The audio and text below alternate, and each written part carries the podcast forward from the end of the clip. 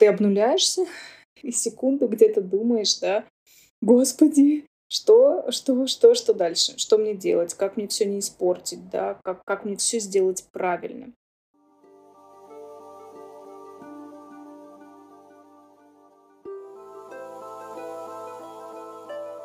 Когда я была ребенком, о том, что происходит у других, родители могли узнать, либо спросив, либо узнав со слов других.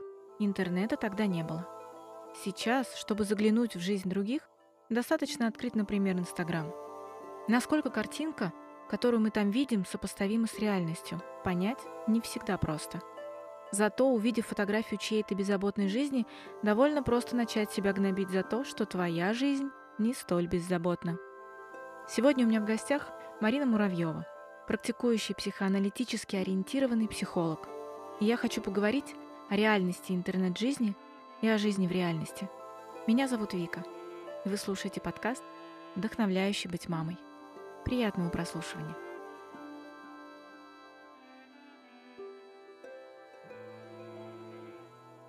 Марина, привет. Привет.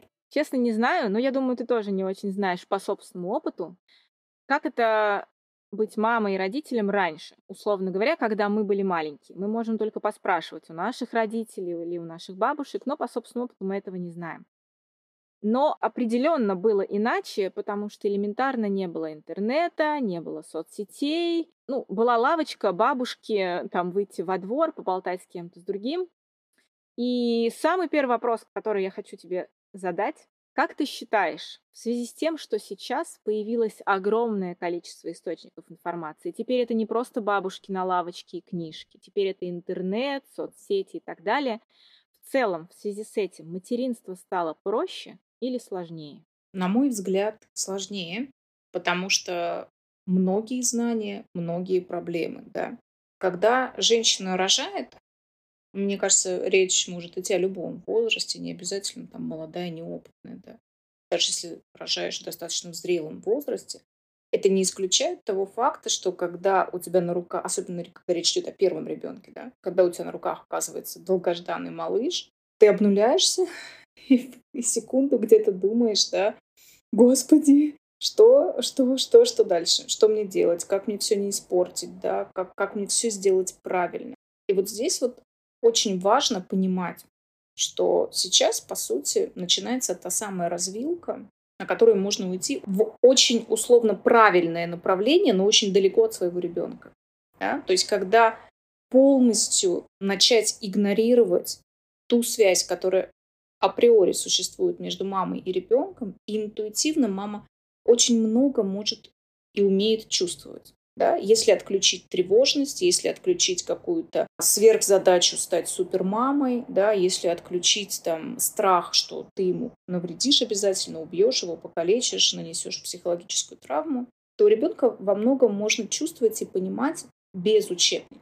Поэтому если уходить совсем в сторону форумов, сообществ мамских, да, каких-то правильных и нужных книг, то очень часто можно в этом во всем потерять связь с ребенком и выключить чувства. А это первые полгода жизни ребенка, это самое важное, что происходит между мамой и ребенком.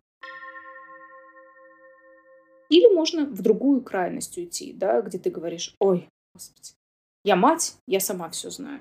И полностью игнорировать какие-то важные и нужные знания, в том числе про первые месяцы развития психики ребенка. Про, там, не знаю, про то, о чем, по сути, говорит психология, а не форумы. И уйти вот в ту самую крайность, где ты как будто бы все можешь выстроить на своей интуиции. Ну, не все и не всегда. Да? Более того, молодой маме нужна какая-то опора, либо в виде педиатра, которому ты очень хорошо доверяешь, либо, не знаю, это может быть подруга, сестра. Вот для меня большой опорой явилась сестра. Она родила на полгода раньше меня. И вот мне, правда, очень это, ее опыт очень помог. Он был свежий, он был актуальный по времени, да, то есть она родилась здесь и сейчас практически, а не в восемьдесят третьем году. А, либо это мама, да, ну, с мамами всегда сложно, потому что очень большой разрыв, да, все-таки. И ты правильно спрашиваешь, то, как они раньше нас воспитывали, то, как раньше было нормой, ну, сейчас не все так, да. И вот здесь, например, я очень благодарна своей маме, что она не лезла. Но при этом она, она много говорила: слушай, так интересно, вот ты делаешь так, да, а вот я, когда ты родилась, я делала вот так. То есть она явно говорила о том, что по-разному, да, какие-то вещи происходят, но при этом она мне их не навязывала. Поэтому мне кажется, что нужна золотая середина, когда у тебя правда есть какая-то точка опоры, либо в виде человека, которому ты доверяешь, или у которого был недавно опыт рождения ребенка, и там все ресурсно, либо какой-то источник знаний, которому ты доверяешь, да? Но и не забывать, что твое материнское – это тоже огромный источник знаний, и самое главное – это то важное, что не надо выключать, да? Это чувство, это чувствительность по отношению к своему ребенку, это там какая-то интуиция и так далее. Слушай, ну я правильно понимаю, что, смотри, ты назвала как точку опоры живых людей, которых ты можешь пощупать рядом, да? Там педиатр, сестра, ну это живые реальные люди, к которым ты можешь ножками прийти и поговорить. Как источник знаний, да, ты сказала, это могут быть книжки, это могут быть, возможно, форумы, что-то еще, да? Опять же, тот же живой человек-педиатр, которому можно задать вопросы. Но мы сейчас, мне кажется, девять из десяти вообще неотделимо от того, что у нас есть такое понятие, как соцсети, и они для нас тоже являются источниками знаний. Правильно ли я понимаю, что пытаться найти опору в каком-то человеке в соцсетях, в каком-то аккаунте, в каком-то человеке, который себя в этом аккаунте как-то позиционирует, ну, наверное, не стоит? Или это нужно прям такие мощные фильтры включать? Какой вариант? Ты знаешь, я бы с осторожностью отнеслась к этому. Почему? Потому что социальная сеть, она все равно искажает реальность. Но, правда, у меня огромный опыт и личной терапии, да, где я, ну, у меня есть в клиентах и были люди, которые активные там блогеры, да, и я понимаю, что то, что транслируется, и то, что в реальности происходит, это не всегда одна и та же картина, да. Плюс все-таки социальная сеть, ну как ни крути, но ты не можешь туда запихнуть свою реальную жизнь.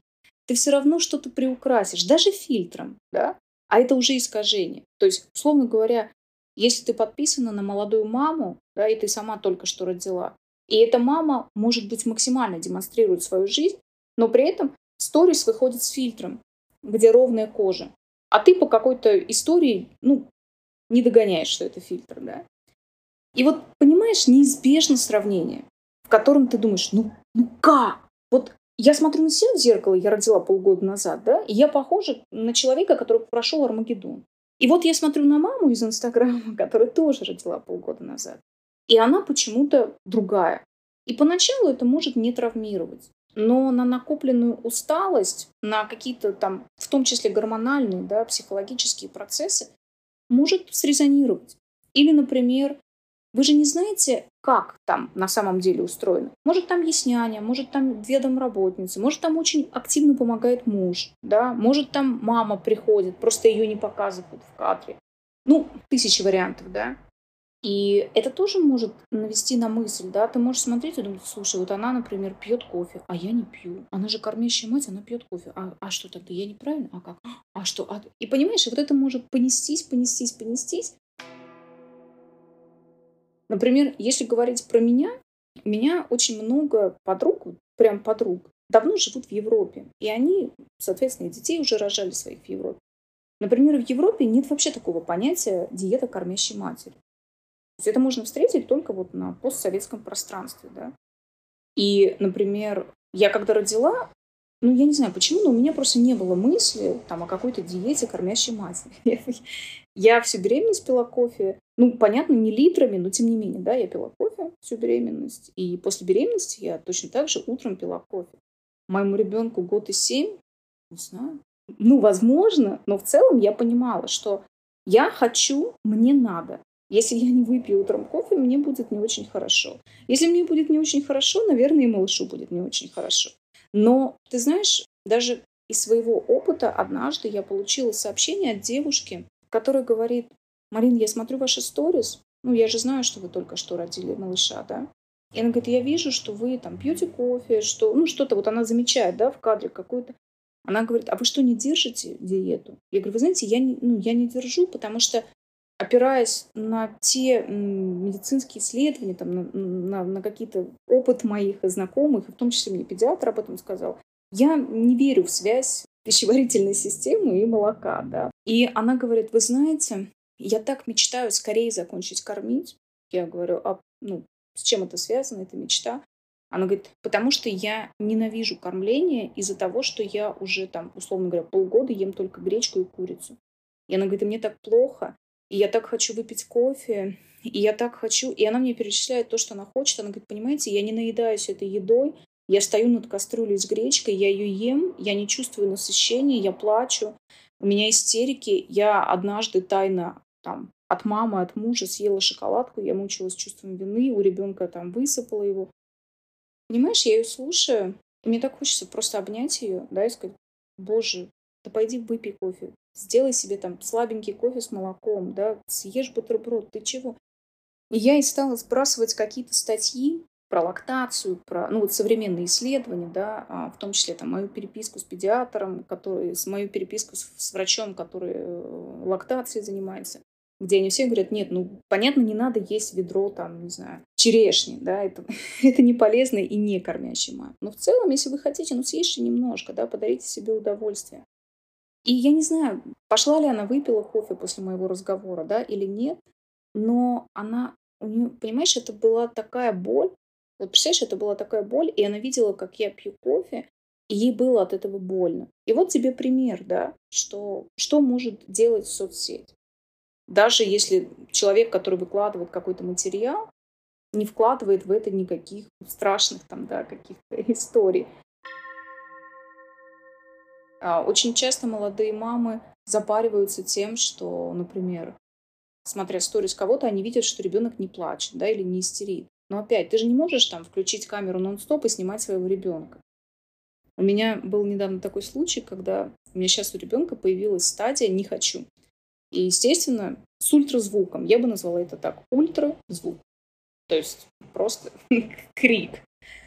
И однажды он не хотел выходить из подъезда, хотел стоять почему-то посреди, где открывается дверь, и вот он не хотел ни заходить, ни выходить. И в итоге я через двадцать минут, я говорю, так, родной, все это прекрасно, но давай либо внутрь, либо на улицу. Я его взяла под мышки, вынесла на улицу, и он включил ультразвук. А у нас во дворе все дружат, очень дружный такой двор, много деток. Идет няня такая и говорит, Платоша, Марина, господи, я аж, я, вы, я, я, я говорю, а что с вами? Она, она говорит, я его никогда таким не видела.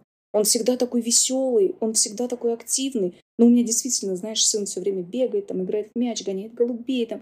И, и понимаешь, и у нее возникла фантазия, что мой ребенок никогда не капризничает, не плачет, там, не показывает свой характер. Я говорю, боже, да неужели вы такая наивная? Я говорю, нет, вы можете прям полюбоваться. Вот у нас все как у людей, да? Фантазии. Возникает много фантазий. А социальные сети — это место, где фантазии, знаешь, как плесень просто в этой благоприятной среде. Они множатся, размножаются. И, к сожалению, в большинстве случаев приводят к страданию, чем к ресурсности, если мы говорим о молодой маме. Я как раз вот об этой трансляции хочу поговорить поподробнее, ну и вообще обо всем, что ты сказала. Хочу немножко это раскрыть, эти все моменты. Сейчас точно одна из идей, которые транслируются вовне, и в том числе в соцсетях, это то, что сейчас наступило время женщин. Что все такие girls power, там все around the world, да, вот эта вот вся тема. И, в принципе, это транслируется не только на тех, кто еще не дошел до детородного возраста, да, и еще даже там замуж не входила или вышла. В общем, это теперь транслируется даже на мам. В том смысле, что есть такой образ женщины, которая такая супервумен. Она вышла замуж, и она продолжила быть супервумен, она не носит дулю на голове, потому что она даже с мужем супервумен. Потом она родила ребенка, и вообще ничего не поменялось. Она как каталась с подружками в Париж пить шампанское на выходных, так все им и продолжается, все классно. И вроде и ребенок такой милый, и на фотках все классно. И она с подружками ездит, жизнь не поменялась, бизнес у нее прет ключом, так же, как и бил до этого. Но как бы по чесноку-то, вообще-то материнство жизнь меняет. В большинстве случаев что-то доменяется. И ты вдруг однажды обнаруживаешь, мне кажется, со мной что-то не так. Почему у нее все такое классное? Почему у нее ничего не поменялось? Почему у нее была движуха? Нет, мы при этом за скобками оставляем, что ты сказала. У нее есть муж, у нее есть няня, у нее есть мама круглосуточная с ними живущая, у нее, возможно, две няни условно, одна ночная, другая дневная, потому что мама должна ночью спать, и ночная няня ночью условно не спит и переносит ребенка покормить маме, но это вообще все за скобками, этого нету, мы этого не видим. И ты такой думаешь, блин, я родила, теперь у меня дули на голове, блин, у меня, возможно, футболка к вечеру с подтеками от молока, потому что я не успела это дело проконтролировать, и я не встречаю мужа, такая секси-шмекси-пекси, привет, дорогой, как прошел твой день? Я не езжу на выходных с подружками, даже если я ездила, у меня тупо нету сил, я хочу поспать. Со мной что-то не так. Я, наверное, что-то в этой жизни сделала неправильно. Я, наверное, в чем-то виновата, что у меня не получается. Вот этот вот момент вины в том, что и осуждение практически иногда тотального в себя, в своей жизни, потому что она не совпадает, это прям больно, это прям тяжело. Ты знаешь, здесь есть очень интересный момент, который тоже многие оставляют за скобками.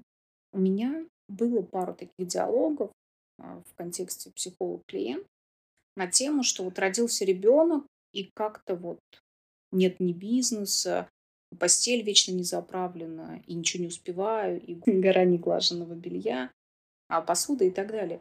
И обычно я задаю один... А, и я вот спортом не занимаюсь. И обычно я задаю один-единственный вопрос. А до рождения ребенка у вас был успешный бизнес? У вас было чисто в квартире? Ну, прям идеально, знаешь, чтобы всегда вот супер чисто. Вы регулярно занимались спортом? Нет. Тогда при чем здесь вообще ребенок? Понимаешь? Вот начинать надо с этого вопроса. Потому что, например, если говорить про себя, да, мне сложно сказать за всех женщин. Я, наверное, это логично говорить о себе. Вот, например, я не могу сказать, что я такая, знаешь, прям чистоплюйка. Я могу совершенно спокойно лечь спать, зная, что у меня, например, не вымыт пол до блеска, да, или где-то пыль там лежит. Но при этом я всегда утром заправляю постель. Ну, вот для меня это как-то, знаешь, признак того, что вот ты заправил постель, и вроде как уже чисто. Я всегда утром, прежде чем что-то, я пойду, умоюсь, почищу зубы, да, приму душ. Поэтому, например, когда родился мой сын, наш сын, да, с мужем, ничего не изменилось для меня. Я также вставала утром, даже если ребенок плакал, я говорила, солнышко, там, да, я тебя понимаю, да, сейчас я заправлю постель. Это минута. Потом я... Там, ну, не знаю, что, давала грудь, да, он там мог засыпать, особенно когда очень маленький. И я шла в душ. Мне это занимало десять минут. Зубы, умыться, да, сделать пучок, да, я не делала укладку, сделать пучок. И все, выйти, сделать себе кофе, выпить кофе, тут же помыть чашку, да, поставить ее как бы на место и заниматься ребенком. Какие-то там памперсы, еще что-то. Тут же это все выбрасывается. То есть, понимаешь, для меня это не было, я не делала это для того, чтобы стать какой-то супермамой. Я просто так делала всегда. Ну, то есть у меня всегда так принято. Поел, сразу помыл за собой посуду. Проснулся, заправил постель. Нужно сходить в туалет? Я пойду в туалет. Даже если ребенок плачет, ну, я же не буду там сидеть сорок минут, сторис чьи-то рассматривать, да? Ну, прости, я потрачу две минуты, там, сделаю то, что мне нужно было сделать, и за две минуты ничего не случится ни со мной, ни с ребенком. То, что касается бизнеса. Вот есть такое поверье, что в декрете нужно начинать какой-то бизнес. Я за то, что бизнес должен начинаться далеко до декрета. И тогда потом очень легко эту, ну как легко, ну реально эту тему поддерживать. Например, если говорить про меня, то где-то за год до ухода в декрет я действительно задумалась о том, что ну, декрет-то наступит, я просто не смогу практиковать, да, потому что ну, это невозможно. Какую я могу сделать альтернативу? Был создан онлайн-курс, были созданы какие-то вебинары, да, и был создан марафон «Эмоциональное цунами». Этот марафон я дописывала уже чуть ли, знаешь, там не за две недели до родов. Когда я ушла рожать, все, я прекратила всю практику. Всех своих клиентов я раздала либо коллегам, либо мы завершили. Но у меня остались рабочие онлайн-проекты, которые работали и до декрета. То есть они уже продавались, они уже были обкатаны. Первые полгода я вообще не работала. От слова совсем.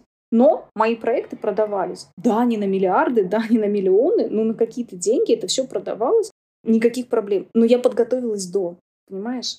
То есть и это было целенаправленно. А потом, когда появилась няня, я уже потихоньку вернулась к практике. Опять же, не в тех объемах и не в кабинет. Я, я, допустим, до сих пор не вышла в кабинет, я работаю только по скайпу. Да, вот появились подкасты Интема, но это все появилось, когда я поняла, что есть ресурс для этого. То есть у меня не было такой идеи, знаешь, что вот я сейчас вот умираю, спать хочу, да, но мне надо бизнес какой-то делать. У меня в приоритете всегда была я. И у меня было так. Ну, опять, это была моя договоренность с, с моим мужем, что у меня в приоритете я и ребенок. Если ты пришел вечером и нет ужина, значит, обеспечиваю себе сам, да? Значит, я выбрала поспать. Когда ребенок лег спать, значит, я легла спать вместе с ним. У меня не было со своим мужем каких-то вопросов в этом направлении, да? То есть когда-то успевала, когда-то не успевала. И в целом я выстраивала все так. Платон лег спать, я тут же легла спать вместе с ним. Никаких тебе сторис, никаких тебе там постов, никаких тебе прямых эфиров, никаких там планов, планерок. Я просто ложилась спать. И вот, ты знаешь, мне кажется, я за полгода так выспалась, ну правда, что потом появилось прям внутреннее какое-то ощущение, что я могу что-то еще делать, да. Я допускаю мысли, что, возможно, кто-то смотрит мои там сторис, подписан на мой Инстаграм, и ему кажется, что вот я такая супервумен, да, я все успеваю. Ну, надо разделять, да. Было многое сделано до беременности. Многие привычки были до беременности. Например, я очень люблю бегать. Я очень много бегала до беременности. Соответственно, сейчас я тоже вернулась, я бегаю. Но я не хожу в спортзал не потому, что у меня ребенок, потому что просто я этого не люблю. Я и до рождения ребенка не ходила в спортзал. И это правда. Вот попробуй даже... Ну, честно, если у тебя будут встречаться такие диалоги, спросить, как было до. Я могу поспорить, что в девяносто девять целых девять десятых процента случаев выяснится, что и до не было никакого фитнеса, или он был нерегулярный, и до не было никакого бизнеса, а были просто какие-то попытки бизнеса, да, и до там было не очень хорошо, там, не знаю, с чем угодно. Просто ребенок — это как лакмусовая бумажка. Вот все, что у тебя было сильное, будет еще сильнее. Все, что у тебя было слабое, будет еще слабее. Да, и это нужно понимать очень хорошо. И в целом, для того, чтобы свое слабое дорастить до сильного, должен быть ресурс. Не может быть ресурса у женщины, которая не досыпает, сидит на каких-то там диетах кормящей матери, да, не имеет поддержки у мужа, там, у близких людей, и при этом еще зачем-то пытается делать какой-то бизнес. Одно дело, когда ты единственный кормилец в семье, да. Но это уже совсем такие нюансы, не хотелось бы сейчас до этого опускаться. Но согласись, если у тебя есть муж, если ты только родила, что может быть важнее, чем создать хорошие условия, в которых может вырасти психически здоровая личность? Что может быть важнее? Если у тебя при этом важнее, ну, условно говоря, какие-то миллиарды, которые ты хочешь заработать, ну, это повод поговорить честно с самой собой, да? И тогда возможно сказать себе честно, да, у меня миллиарды в приоритете, ну найми няню круглосуточную. Ну, зачем вот этот надрыв? Невозможно быть суперэффективной в бизнесе и суперэффективной мамой. Это невозможно. То, что касается летать в Париж, например, вот у меня тоже не было таких загонов по, по поводу того, правда, очень многие женщины говорят, там, до полугода нельзя с ребенком идти в ресторан, там, да, или до года нельзя, или до пяти лет нельзя. У нас было так. С двух месяцев, куда мне было надо, я просто ребенка сажала в Думу, ставила в машину, без няни, без никого ехала туда, куда мне надо. То есть в ресторан, в ресторан, там, знаешь, с подружкой, с подружкой. Я не могу сказать, что это было очень много, но два-три раза в месяц это было. Платону было полгода, я решила, что мне надо слетать в Париж. Одной, с ребенком. Все просто крутили у виска и говорили, как ты что, как ты полетишь, он же маленький, как ты полетишь? Слушай, я вообще классно полетела. Я так отдохнула там. Я не знаю, все было так круто. Все было вообще очень классно. И мы летели обратно. Я видела, в аэропорту сидит пара. У них примерно был возраста Платоши ребенок. Мама и папа. И они, знаешь, там по очереди. То соску, то сиську, то, то там еще что-то. И они такие замученные. И они на меня смотрят. А я там с Платошкой что-то играю, смеюсь. И они такие говорят, девушка, извините, а вы одна летите? Я говорю, да, да, вот я одна с ребенком из Парижа в Москву возвращаюсь. Они, господи, как это возможно? И она говорит, а мы, дебилы, полетели вот вдвоем. Мы так устали, я больше никогда никуда не полечу. Я больше... И она вот ну, начала мне это все вываливать. А я понимаю, что они устали друг от друга. ну, муж и жена не могут между собой договориться. Это даже видно, как они вот, ну, в коммуникации, да, что у них, у них контакта нет между собой. А я так хотела в Париж, я так хотела вот, знаешь, встретиться с друзьями, погулять по городу, что вот я, наверное, знаешь, настолько была счастлива внутри, что ребенок просто автоматически под это дело подстроился. И не было никаких там ни истерик в самолете, ни... Я не говорю, что это, знаешь, вот именно так и работает у всех, но я знаю, что настрой мамы очень важен. Да, если ты с какой-то легкостью, оно будет легко. Но, условно говоря, я так сделала один раз. Да, это, я не летала каждую неделю в Париж с ребенком, не вела там какой-то супер праздный образ жизни. Это я к чему? Рождение ребенка очень многое меняет в жизни. Жизнь действительно меняется, но не в худшую сторону. Не всегда в худшую сторону. Да, да, конечно, может быть, без малыша я бы десять раз слетала в Париж, да. Но с малышом я слетала один, и я слетала так классно. Понимаешь, так вот, как я хотела с ним слетать. Что мне хватило вот как будто бы я десять слетала. Да, я раньше могла там с друзьями каждый день встречаться в ресторане. Но когда родился ребенок, это сузилось до пространства там три раза в месяц. Но все равно я знала, что у меня есть эта возможность. Понимаешь, я не чувствовала себя там человеком, которого заперли. Да, я не могу никуда пойти. Я знала, что я... Вот у меня была, знаешь, такая установка. Я могу, куда хочу. Вопрос, хочу ли я. И очень часто я себе говорила, я спать хочу. И я просто ложилась спать. Поэтому здесь вот нужно еще сюда смотреть. Ты сказала, что это очень важно, что было до беременности, посмотреть на это, проанализировать и уже рассуждать, что после. Но говоря вот про этих, условно, супервумен, бизнесвумен, да, которые ведут бизнес, в том числе сразу же после родов, они его продолжают вести, я обнаружила один такой момент. У них наверняка был бизнес до, все это классно. И что очень важно, этот бизнес был не только на их плечах. У них есть помощники, которые им помогают. И, соответственно, у них, условно говоря, у них уже по жизни есть такой деловой принцип делегирования всякого разного. Абсолютно. А очень многие, да, а очень многие мамы, которые начинают говорить, в смысле она там это няне отдала, в смысле она уехала, а ребенок с няней. Это, наверное, какая-то внутренняя позиция, да, что ты можешь такой, ну да, я сейчас хочу поспать, поэтому ко мне приходит няня, берет ребенка и уходит с ним гулять. А я вообще ничего никому не должна, я хочу выспаться и, ля- и лягу спать. А те мамы, которые говорят, как это она кому-то что-то отдала, у меня есть подозрение, что до того, как она родила, у нее тоже был пунктик про попросить помощи, передать кому-то какое-то дело, про делегирование. Может быть ли еще в этом проблема, что мамы элементарно не то, что не подготовили почву, а они еще и не подготовились сами морально, что они могут отпустить ситуацию, опять же, сказать спокойно мужу, извини, я не приготовила поесть, потому что я отдыхала, отдать ребенка няне, потому что ей нужно набраться, да, ресурсы даже из банального сна. Может быть, это еще какая-то ментальная проблема у нас? Ну, не у нас, а у тех женщин, да, которые... Абсолютно. Ты, ты, ты, ты права, здесь очень многое тоже включается. Вот смотри, например, вот эта попытка быть идеальной, в том числе женой, да, когда муж пришел с работы, ты такая сексуальная кошечка, ужин на столе, ребенок спокойненько спит, сном младенца, да. Это тоже про что? Во-первых, я не исключаю, что есть, правда, женщины, которые это все так успевают, и, и им это в кайф. Возможно, скорее всего, даже такие есть, да. Передаем привет. Да, девчонки, вы крутые.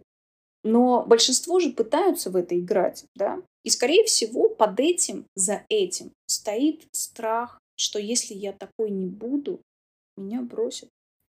Либо я стану неинтересной. И, возможно, не только мужчине, самой себе, да. И э, это все делается на вот таком надрыве просто потому, что страшно, страшно, да.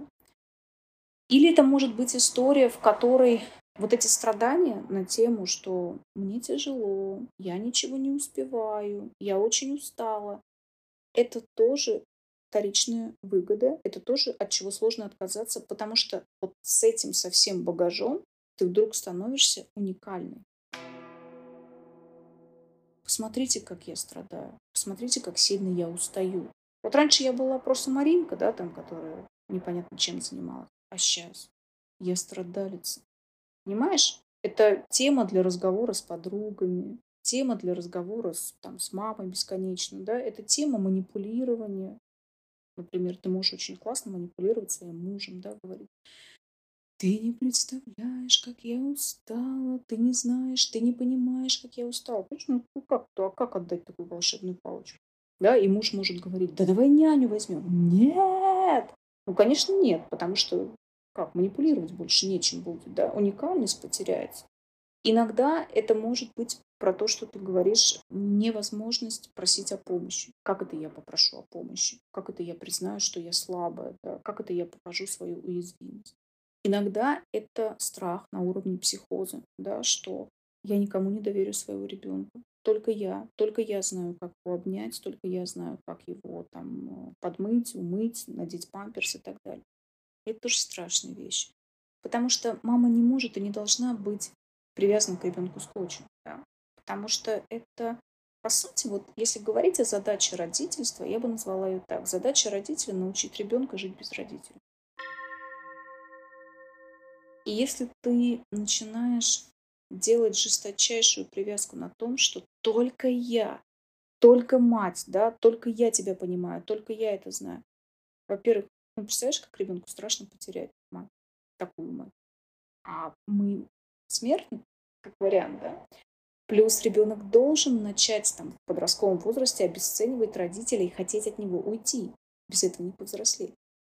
Но, как правило, дети, которые воспитаны такими матерями, они не хотят никуда уходить.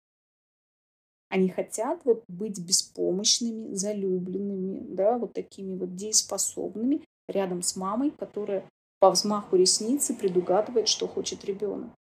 Соответственно, ни о какой зрелости мы не говорим, да, мы говорим о взрослом человеке по паспорту и абсолютно маленькому и дееспособному внутри. Поэтому, да, зрелость — это очень... Вообще, на самом деле, я многим бы мамам рекомендовала по возможности до момента там, планирования беременности, да, походить к психологу. Походить, чтобы посмотреть, с чем ты собираешься войти в материнство. Да и в самом материнстве тоже неплохо иметь поддержку в виде работы с психологом.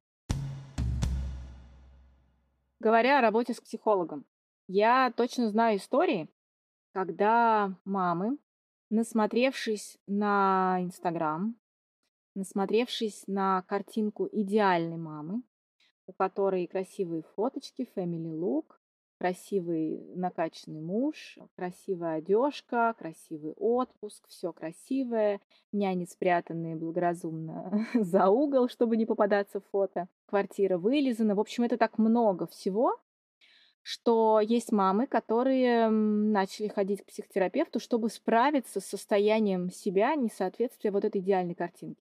Потому что ты на это смотришь и думаешь, блин, ну, походу, я мама-неудачница.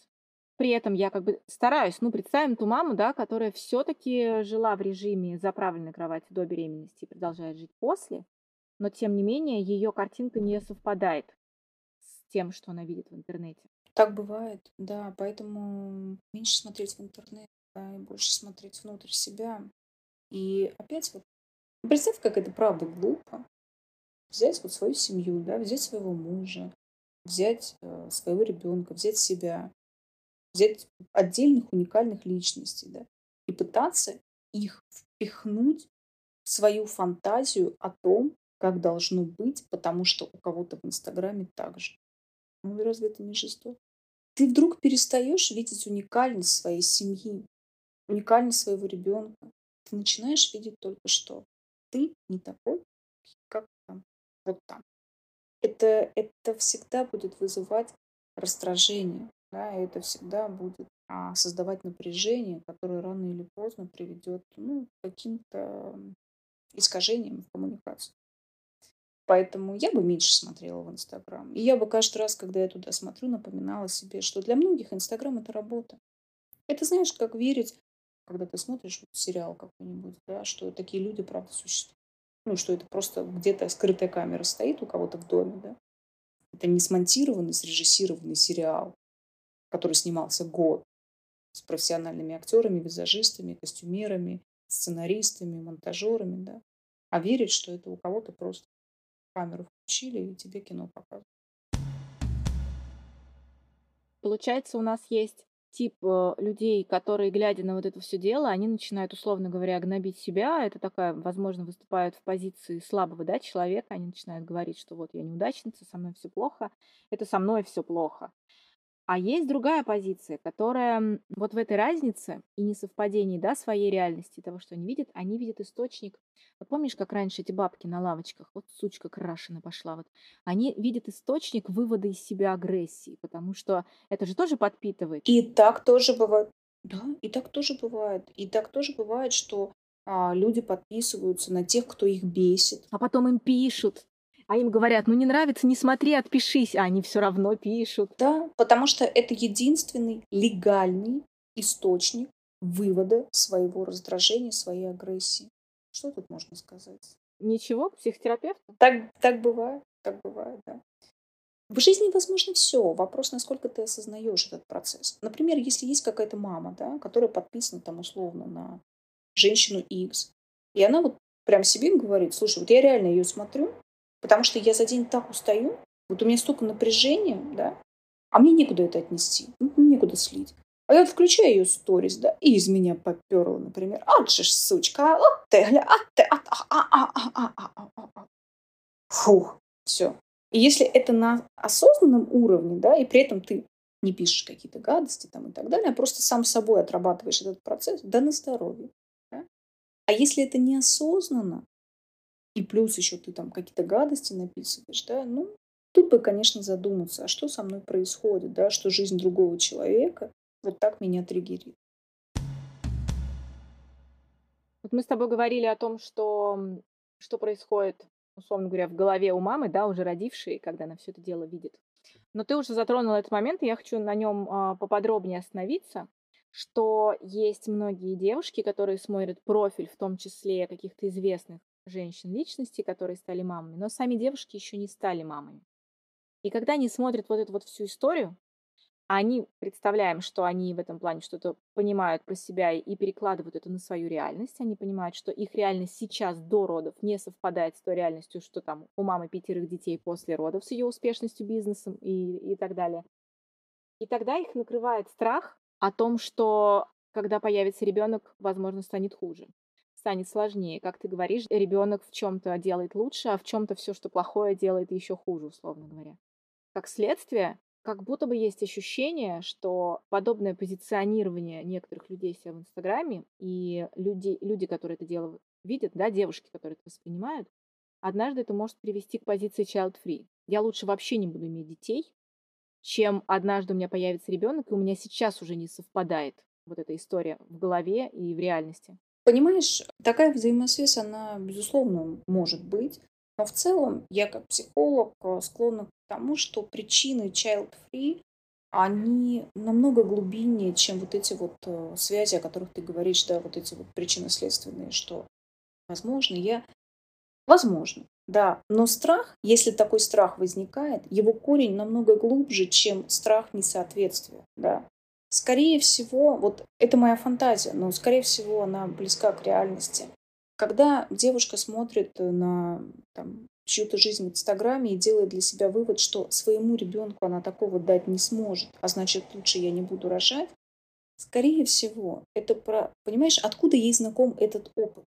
Ну, откуда она знает, что вот живя не той жизнью, да, не той красивой жизнью, которую она там хочет, это трудно. Откуда она знает? Ну, почему она так пытается предотвратить как будто бы страдания этого ребенка? Скорее всего, она сама это испытывала в той или иной степени. Понимаешь? И это вопрос про себя, а не про того ребенка, которого она не хочет рожать. А расскажи мне, пожалуйста, на своем опыте, про тот момент, когда мы возвращаемся к отсутствию делегирования, да, возможности делегирования из-за собственных страхов, которые возникают, потому что ты думаешь, как это вот деточка без меня, а я без деточки. Это же вот, ну, об этом же продолжаются разговоры и споры, что когда вот этот вот момент э, сложности кому-то хотя бы на пятнадцать минут передачи своего ребенка, происходит какая-то подмена у мамы в голове, на самом деле, в виде страха, что плохо будет ребенку и плохо будет тебе. Слушай, ну, во-первых, это реально страшно. Ну, вот я уже буду говорить, исходя из своего опыта. Это реально страшно, у тебя включается какое-то звериное, да, что я не отдам, ну как, я не отдам никому своему ребенку. Например, я категорически была против няни, и, в принципе, я не хотела брать няню. И когда, собственно, через полгода этот вопрос встал, мне муж предложил такой вариант, он говорит, давай, она просто будет приходить, ну и, условно говоря, вот ты там готовишь обед, да, или она готовит обед, а ты с ребенком. Тебе нужно в туалет, а она просто стоит возле кроватки и смотрит, что все хорошо. Или вы пойдете вместе гулять, она зайдет в магазин, а ты подождешь у магазина. Или наоборот, ты зайдешь в магазин, она подождет с коляской у магазина.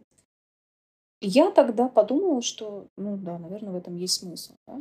И появился человек, который просто, правда, первые там, месяца два, она просто была рядом.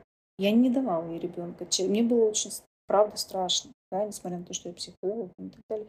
Мне было страшно. И мне было как-то, думаю, ну да нет, нет, я сама. Да? Но потихоньку, когда я стала видеть, что она нормальная, она вменяемая, ей можно доверять, да? Я потихоньку стала там, ну, подержись, малыша, я там пойду вот это сделаю. Но при этом, когда я их отпускала на первую прогулку, мне кажется, я выдала ей инструкцию, знаешь, там двадцать томов, что можно делать, а что нельзя делать с ребенком. И я так боялась, что, вот, знаешь, у меня прям были такие фантазии, что вот они идут по улице, она заговорила по телефону, не увидела, как машина едет, там их сбила машина, или там она отвлеклась, ребенок упал из коляски, ну, то есть уносила конкретно.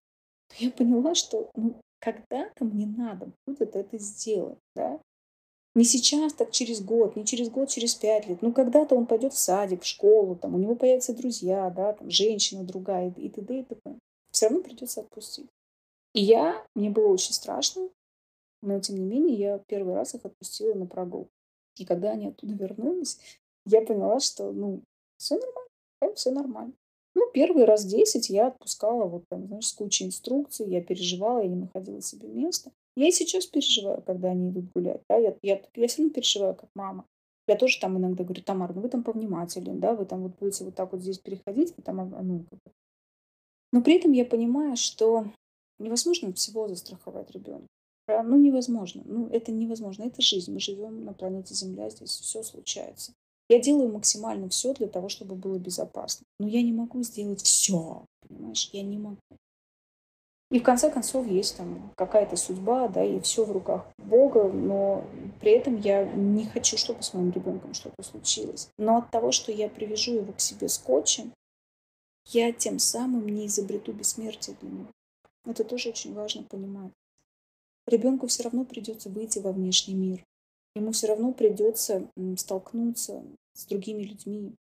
И тебе, как матери, придется когда-нибудь отпустить руку, да, или там спустить его с рук и сказать, малыш, ну как минимум, давай уже надо ходить учиться, да, я же не могу тебя на руках все время носить. И когда-то он сделает первый шаг и отделится от тебя. Понимаешь, но это неизбежный процесс. И если тебе очень сильно страшно, первое, это естественно, всем страшно. Во-вторых, вопрос, что ты делаешь с этим страхом, да. Ты с ним работаешь или ты его усиливаешь? Потому что когда ты вот как коршун, не подходи, нет, только я, только я, только я, вопрос, осознает ли мама последствия? Они будут, потому что ребенок живет в социуме, он родился в социуме. Ему надо с этим социумом как-то коммуницировать через няню, через воспитательницу в детском саду, через учителя в школе, через друзей. Но при этом, смотри, здесь существует еще такой маленький нюанс, возможно, для кого-то не маленький. С одной стороны, ты эту ситуацию воспринимаешь как мама, которой страшно отдать своего ребенка другому человеку. А с другой стороны, когда ты, возможно, набираешься смелости, возможно, для тебя это норма отдать ребенка няне, да, и заниматься своей работой, например, возникает такая ситуация, когда на тебя начинает давить общество со словами «нафига рожала?». Нафига рожала, чтобы отдать его другой тетеньке? Вот это вот помнишь, ты едешь, когда на машине, как это, на рекламных, и когда мальчик сидит, вяжет, и ты в кого будет похож твой ребенок, да, вот эта вот тема. А как вот с этим давлением, как бороться, жить? Ты знаешь, во-первых, у каждого свой порог чувствительности, да, в этом плане, и здесь каждый должен найти свой компромисс. Безусловно, для меня тоже не очень веселая история, да, когда мой ребенок двадцать четыре на семь проводит с няней, а я работаю, чтобы заработать на эту няню, вопрос. Кого я хотела обмануть. Я нашла свой компромисс. Я, как я уже сказала, я не вернулась в кабинет, я работаю только онлайн. да. И, например, для меня очень важны точки сборки, как я их называю. Я всегда утром бужу малыша. Я всегда с ним провожу утром там минимум полтора-два часа. Мы завтракаем, мы играем, мы еще что-то. Я всегда его купаю перед сном. Я укладываю его спать. Да? Это мои точки сборки. То есть вот я твоя мама. Между сессиями у меня, ну, они же все равно не подряд идут, да, у меня есть какие-то... Я могу позвонить няне и сказать: вы где? Мы в парке Горького, я сейчас к вам приду. Все, я пошла к ним, пришла. Да? Если при этом я знаю, что ну, у меня есть какая-то другая работа, я могу не прийти. Если они играют во дворе, я могу даже на пятнадцать минут выйти, там, Платошка, привет, попинать с ним мячик и опять подняться и опять работать. А могу не выйти, потому что у меня тоже есть какая-то работа. Но в целом вот я плюс-минус по своей шкале мамской, да, я вот эту историю регулирую. Плюс выходные мы проводим без няни, стопроцентное наше общение. Поэтому совместное утро, купание, укладывание, урывками в течение дня, да, когда по часу, когда по полтора, когда по тридцать минут, когда вообще никак, только утро и только вечер, да, и выходные вместе. Для меня это компромисс. Я при этом вижу, что ребенок очень четко понимает, кто такой няня, кто такая мама. И поэтому тебе есть что ответить этому обществу, которое тебе скажет о том, что он вообще, что ты за мать такая. Слушай, меня, меня, меня, во-первых, это даже не заденет, ну, честно, потому что я знаю, что я хорошая мама. У меня нет таких мыслей. И вот если кого-то это задевает, здесь вопрос, подкрутите вот этот компромисс, да, значит, где-то вы перегибаете. Для себя прежде всего. Но иногда, понимаешь, невозможно по-другому. Иногда ты единственный человек, который зарабатывает. Надо ходить на работу, которая, например, в офисе, да. Но опять можно придумать какие-то для себя, вот опять же, да, точки сборки. Утро, выходные, совместное купание, там, ну, не совместное купание, купаешь малыша, укладываешь его спать, да. Всегда можно придумать что-то при желании, да, и всегда можно с ребенком поговорить, даже если он еще не там, не можете ответить. Но всегда можно ему объяснить, да, какую-то позицию. Самое главное, это не скатываться в чувство вины. Но если вы едете по городу, видите этот плакат и вас задевает, значит, где-то недостаточно для самой себя. Но это не должно быть из разряда чувства вины, что я работаю, чувства вины, что я там встретилась с подружкой, а не пошла с ребенком в парке гулять. У мамы тоже должна быть своя жизнь, да. Понятно, если ты каждый день идешь встречаться с подружкой и попить винишко вместо того, чтобы с ребенком поиграть. Это другая крайность, да. Но если ты периодически выбираешь не пойти с малышом попинать мяч, а пойти получить удовольствие от общения для себя, в этом нет ничего плохого. Здесь есть, наоборот, очень здравая и зрелая позиция. Мама должна быть в ресурсе. И у мамы не должна зацикливаться жизнь только на ребенке. У мамы должна быть и своя жизнь, да. И мама должна быть, уметь счастливой. Потому что именно мама показывает ребенку, что такое жизнь, что такое счастье. И если мама показывает ребенку, что она там загнанная лошадь с чувством вины, значит, ваш ребенок думает, что жизнь — это лошадь с чувством вины. И, скорее всего, его ждет такая же история. Да? Если вы показываете своему ребенку, что мама — это прежде всего человек, у которого, да, есть обязательства, там, в том числе по ипотеке, да, там, по, не знаю, по аренде квартир, по оплате, по покупке продуктов, и никто не может, например, кроме мамы это сделать, за что здесь себя винить? В завершении нашего разговора я хочу спросить у тебя несколько советов вот по какой теме.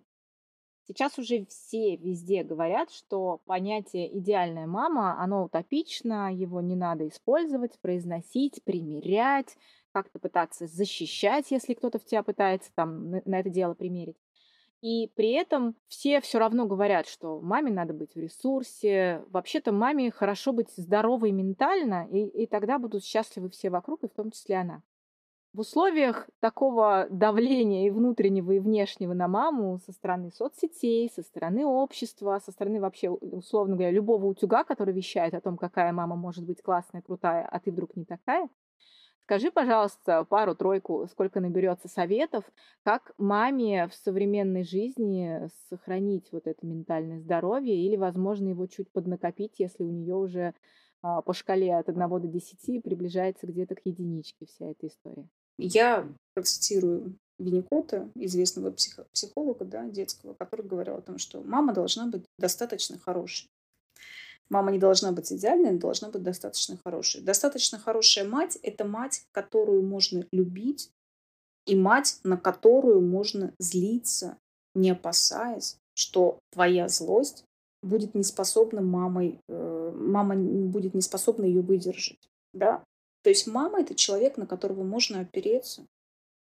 И мама – это человек, на которого можно разозлиться, куда можно принести свою плохую часть, да, условно. Она есть в каждом из нас. Сказать: мама, смотри, я злюсь, я сержусь, там, я ошибся, я то. И мама тебе скажет: да, так бывает, это жизнь, да.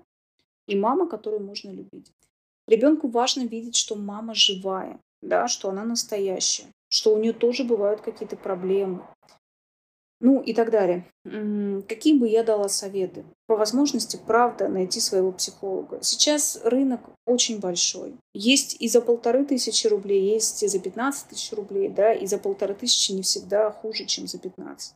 Всегда можно по скайпу, всегда это можно встроить в какой-то свой график и так далее. Это важно. Второе. Почаще себе говорить о том, что достаточно хорошая мама – это все, что нужно вашему ребенку, да? Ребенку нужна живая, ресурсная мать. Третье. Понимать не как тебе стать еще лучше, еще продуктивнее, а реально понимать, куда уходит твоя энергия. Если твоя энергия уходит из-за того, что ты не досыпаешь, из-за того, что как будто бы некого попросить о помощи, из-за того, что ты тащишь все на себе, из-за того, что ты подавляешь в себе чувства, там, и тебе некуда отнести свой гнев, злость, обиду, раздражение и так далее, что происходит с моей жизнью? Что происходит с моей жизнью? Должна спросить себя мама, что я там не досыпаю, что мне никто не может помочь и так далее. Это всегда что-то про маму, а не про ребенка, не про рождение ребенка, не про сложность материнства и так далее. Это всегда что-то на уровне личности. И начать здесь раскручивать этот клубок, да.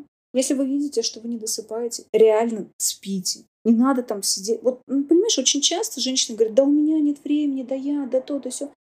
Но когда ты честно начинаешь это разбирать, выясняется, что как минимум полтора часа в день уходит на Инстаграм. Боже, поспите полтора часа. Просто поспите полтора часа, да. Сравнение себя именно вот в контексте, когда ты сравниваешь и страдаешь от этого, да, это тоже дыра, в которую уходит энергия. Невыполненные обещания себе – это огромнейшая дыра. Это когда, знаешь, так, все, я с понедельника на диету, на фитнес, на то, на все, свой бизнес, английский, французский, марафон. Туда. Приходит понедельник, ты вот с такими, блин, кругами под глазами просыпаешься и понимаешь, что все, на что тебе хватит, это почистить зубы. Да, и ты начинаешь себя винить. Не надо вот этих обещаний невыполненных. Да? Вот все, что вы себе наобещали, есть вот очень классное упражнение. Возьмите лист бумаги, напишите огромный список всех обещаний, которые были даны себе и другим людям.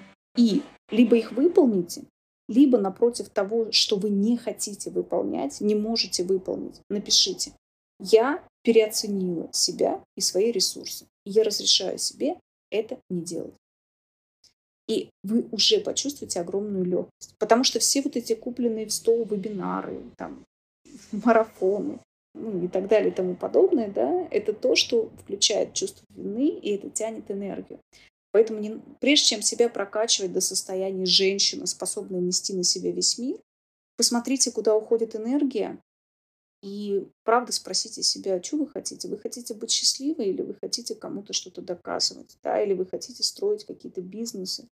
Бизнес может строиться только из ресурса, потому что вот очень многие, знаешь, убиваются, и у них не получается зарабатывать хорошие деньги, да. Большие деньги приходят тогда, когда ты по-настоящему понимаешь, чем ты полезен и ценен этому миру. А когда ты не можешь ответить на этот вопрос, потому что у тебя от усталости просто там все валится из рук, и все, что ты о себе думаешь, это то, что я уставшая, не знаю, курица, которой бы подушку там и заснуть. Ты не можешь, ты правда, ты, ты можешь быть сто тысяч раз хороший человек, но в этом состоянии ты не можешь ничего дать миру, кроме усталости. Никто никогда не заплатит деньги за усталость. Поэтому вот, сначала ресурс, даже если на это уйдет какое-то количество времени, потом деньги, никуда они от вас не денутся.